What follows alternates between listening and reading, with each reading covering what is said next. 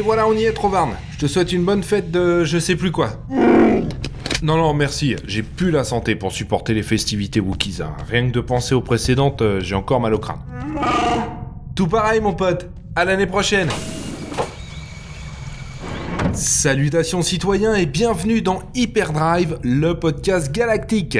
Moi, c'est Willem et c'est à la cool dans le vaisseau que je vous propose ce nouvel épisode. Et quel épisode? La conclusion d'une trilogie, mais aussi celle de cette trilogie de trilogie. Star Wars 9, The Rise of Skywalker est dans les salles le film de tous les enjeux pour la franchise. Celui qui doit conclure 42 ans de cinéma, zéro pression, mais aussi un projet chaotique qui a fait trembler l'une des plus grandes licences de la pop culture sur ses bases. Allez, on se lance sans plus tarder, voici Hyperdrive épisode 51, The Rise of Skywalker.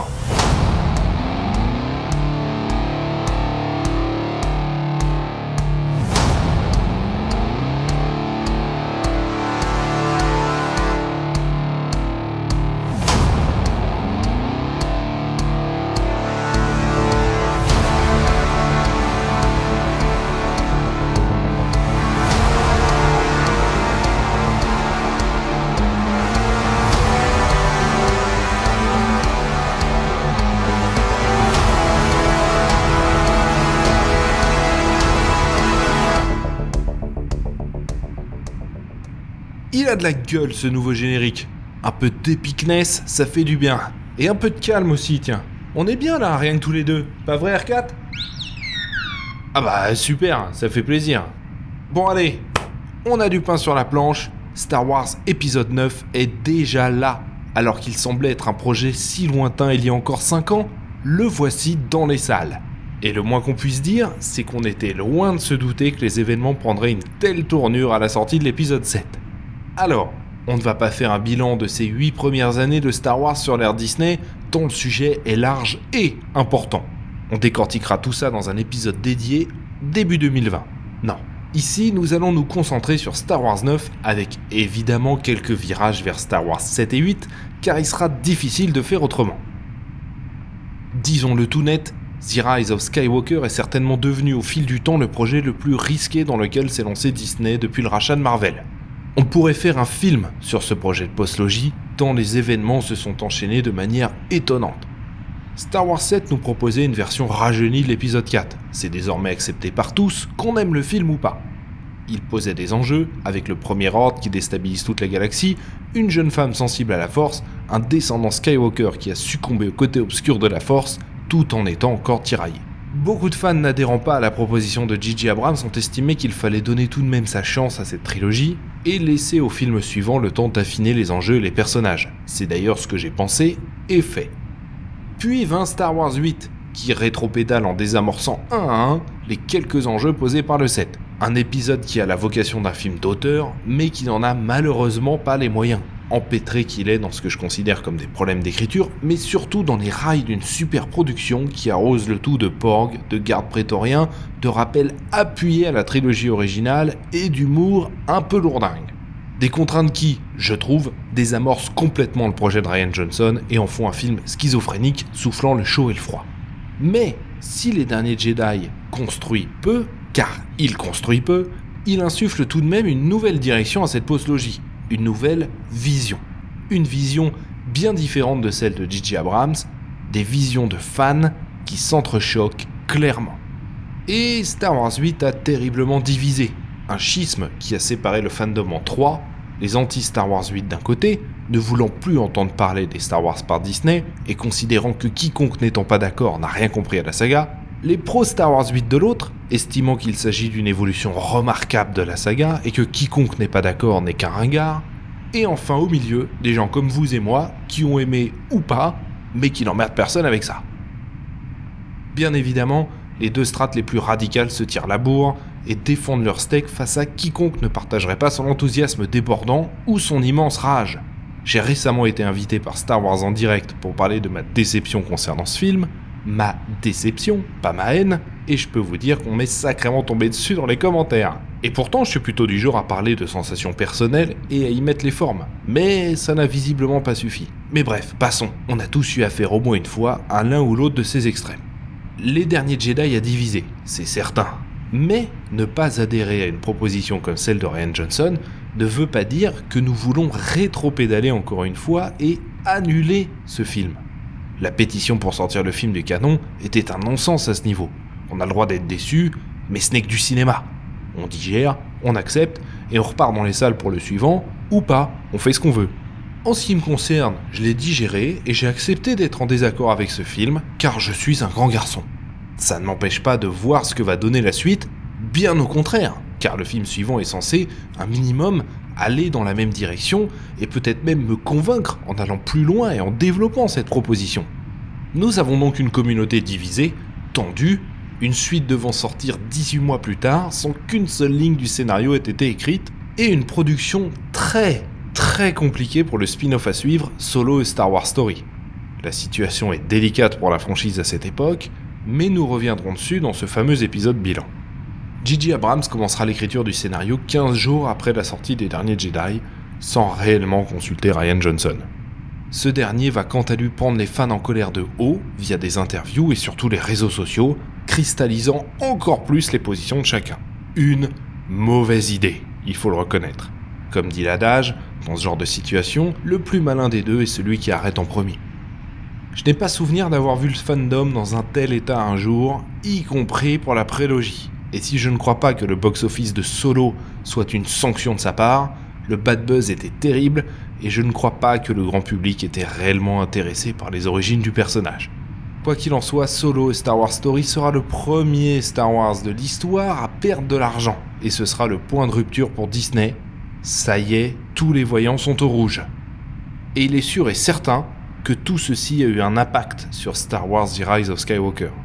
Ce film doit convaincre à tout prix et convaincre le plus de monde possible. Et pour ça, il va falloir mettre le paquet.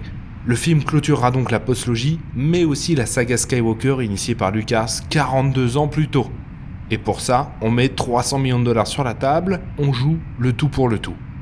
Au milieu de tout ça, Abrams avance sur son récit et consulte George Lucas pour l'écriture. On ne sait pas grand chose de plus sur le sujet, les langues vont sans doute se délier dans les mois qui viennent, mais il semblerait qu'ils aient échangé sur la façon de clôturer la saga, JJ ayant lui-même récemment annoncé qu'il n'était pas à l'aise pour conclure des histoires. On le savait déjà. La production va se mettre en branle dans un silence assez étonnant. La communication va démarrer tard, car il faut des images pour cela. Et le premier visuel va carrément intégrer une photo d'une statue de collection de l'empereur, un produit dérivé plutôt qu'une image de l'acteur. Étonnant. Mais une fois cette communication lancée, et les éléments graphiques rassemblés, elle tirera dans tous les sens, au point de spoiler des éléments majeurs de l'intrigue. Étonnamment, le scénario va fuiter dans son intégralité. Le scénario complet d'un Star Wars qui fuite comme ça. N'est-ce pas incroyable? Car les leaks avaient raison. Depuis le début, si beaucoup d'éléments ont varié au fil des semaines et des mois, tout le fil rouge de l'intrigue est connu depuis bien longtemps par ceux qui ont lu les mais si vous les avez lus, vous le savez déjà. C'est une belle revanche pour eux, tant ils ont été traînés dans la boue. Mais passons. On nous annonce également que l'empereur Palpatine est de retour dans ce film. L'empereur Un élément qui remet en question toute la première conclusion de la saga, comme ça, de manière officielle. Bref, ça communique beaucoup trop. Paradoxalement, le tournage du film ne sera terminé que trois semaines avant sa sortie, ce qui est très tard. Les rumeurs de reshoots massifs sont fortes, au point de laisser courir des bruits prétendant que plus d'une dizaine de fins possibles ont été filmées. Ça me paraît beaucoup personnellement, mais les sources l'annonçant étant les mêmes que celles qui ont révélé l'intrigue complète, on peut prendre la chose au sérieux, même s'il est possible qu'on ne le sache jamais. D'autres rumeurs nous annoncent que des séances tests ont eu lieu en projection, proposant différentes fins permettant de choisir celle qui plaira le plus au public, alors que d'autres contestent complètement l'existence de projections test. Bref, il y a eu beaucoup de remous autour de ce film. Nous ne sommes pas ici dans le bad buzz, puisque ces informations n'ont pas créé d'effet boule de neige, mais une agitation règne, une agitation assez unique dans l'histoire de la saga. La première de The Rise of Skywalker aura lieu le lundi 16 décembre 2019 avec toute la fine fleur d'Hollywood et l'intégralité du casting. Un événement d'ampleur qui fit beaucoup de bruit. Toutefois, il manquait une personne à cette soirée. George Lucas était absent. La première d'un film Star Wars, célébrant la conclusion de la saga initiée il y a 42 ans. Et son créateur, l'homme qui a porté seul ce projet à bout de bras pour en faire ce monument de la pop culture qu'on connaît, n'est pas là. Kathleen Kennedy a eu un mot pour lui, mais aucune explication n'a encore été donnée autour de cette absence. N'était-il pas disponible? A-t-il eu un imprévu? A-t-il refusé de venir Ou y a-t-il encore autre chose derrière? Mystère. Un mystère intrigant. Et je vais creuser tout ça, nous en reparlerons, croyez-moi. Quoi qu'il en soit, Star Wars 9 The Rise of Skywalker finit par arriver chez nous, avant les États-Unis. Le moment pour nous de découvrir la conclusion de cette étrange trilogie. Je vais maintenant, comme toujours, vous donner mon avis et mes impressions, à chacun son cinéma et à chacun son Star Wars. Pour mettre les deux pieds dans le plat tout de suite. Est-ce le meilleur Star Wars jamais fait? Non, sûrement pas. Est-ce le meilleur de cette postlogie? Difficile à dire. Ai-je passé un bon moment devant? Pas mauvais, mais pas bon pour autant. Ça ne veut pas dire qu'il n'y a pas de plaisir à prendre devant, hein, mais il ne m'a pas secoué, personnellement. The Rise of Skywalker est un film qui porte le lourd fardeau de conclure deux films qui s'opposent frontalement tout en essayant de conclure la saga et de régler quelques comptes au passage. Et le tout ayant été réalisé par J.J. Abrams, ça va pas faire dans le détail. C'est sans doute le film le plus rapide et nerveux du réalisateur. J.J. Abrams est un homme qui va vite, et là, il sprint, littéralement. Les événements s'enchaînent à un rythme effréné et les rares moments de calme sont utilisés pour installer énormément d'éléments différents, répondant à une foultitude de questions en suspens, que se posait aussi le public ou pas. Et il faut être attentif, car une phrase lancée rapidement répondra aux origines de Snook, une autre présentera la relation des chevaliers de Rennes et du Premier Ordre, une autre encore la durée et l'intensité de l'entraînement de Rey, etc. Mais d'autres installeront également des nouveaux personnages et de nouveaux éléments. Ces derniers n'auront bien souvent aucune incidence sur le récit, mais cette accumulation nécessite d'être attentif, de peur de s'y perdre un peu. Et c'est là que l'héritage de Star Wars 8 pèse sur le film, car il oblige Star Wars 9 à réinstaller des enjeux sur sa première partie, enjeux censés être déjà posés par les films précédents. Or, l'unique enjeu laissé par Star Wars 8, c'est la confrontation entre Rey et Kylo Ren. Mais Abrams aurait pu se contenter d'aller dans cette direction, et en faire quelque chose d'intéressant. Il ne l'a pas fait, c'est dommage, mais prévisible. Star Wars 9 est donc un film qui va vite, très vite. C'est aussi une façon un peu facile de suspendre l'incrédulité du public et de l'obliger à décoller avec lui sans se poser de questions. On n'a pas le temps de réfléchir à ce qu'on voit. Ça va tellement vite que le film est même parfois un peu limite techniquement. Quelques scènes, l'explosion d'une planète ou une grosse partie de la séquence finale, sont brouillonnes et pas très jolies, mais passons. Abrams multiplie ainsi les séquences sans respiration, et on regrette de ne pas avoir des scènes plus longues, des plans plus larges, plus de détails, plus d'air, des choses plus précises. Nos protagonistes vont courir après des éléments de quête leur permettant d'atteindre leur objectif, un objectif déjà annoncé dans la promotion du film, l'empereur Palpatine est toujours vivant, et il faut donc l'arrêter. On ne sait pas d'où il sort, ni pourquoi à ce moment. Ça ne dérange personne, y compris les personnages qui ne se posent aucune question à ce sujet. Et ce ne sont pas les deux lignes du titre déroulant puis les trois phrases lancées en ouverture de film qui nous en diront beaucoup plus. Ça m'amène à une conclusion. Le récit est très clairement le point faible du film. Rien ne tient franchement la route, ne serait-ce qu'à cause du retour de l'empereur. Et il vaut mieux pas trop se poser de questions sur les éléments présentés, au risque d'avoir le vertige devant le nombre affolant de trous dans le récit. Je m'explique. Si l'empereur est vivant, pourquoi reste-t-il caché depuis 30 ans? On ne sait pas. Pourtant, l'Empire tombe après le retour du Jedi parce qu'il pense que son leader est mort.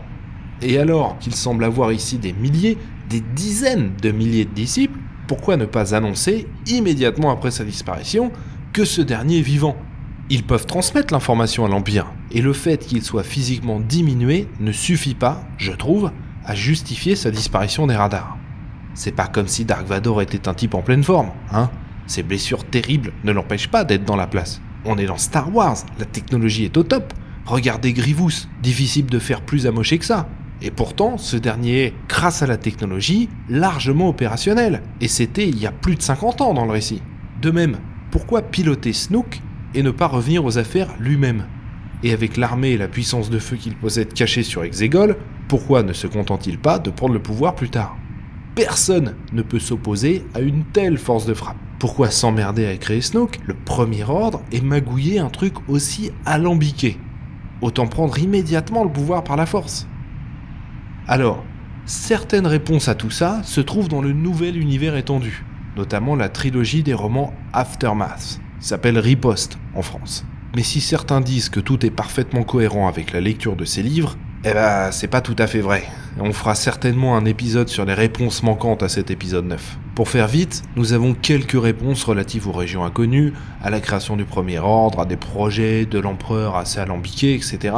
Mais c'est bien loin de répondre à tout, et sûrement pas à la survie de l'empereur. Et même si c'est le cas et que je suis passé à côté de quelque chose, c'est possible, hein, je les ai lus il y a pas mal de temps, c'est tout de même gênant d'avoir à lire près de 1000 pages de romans pour trouver de la cohérence dans un film.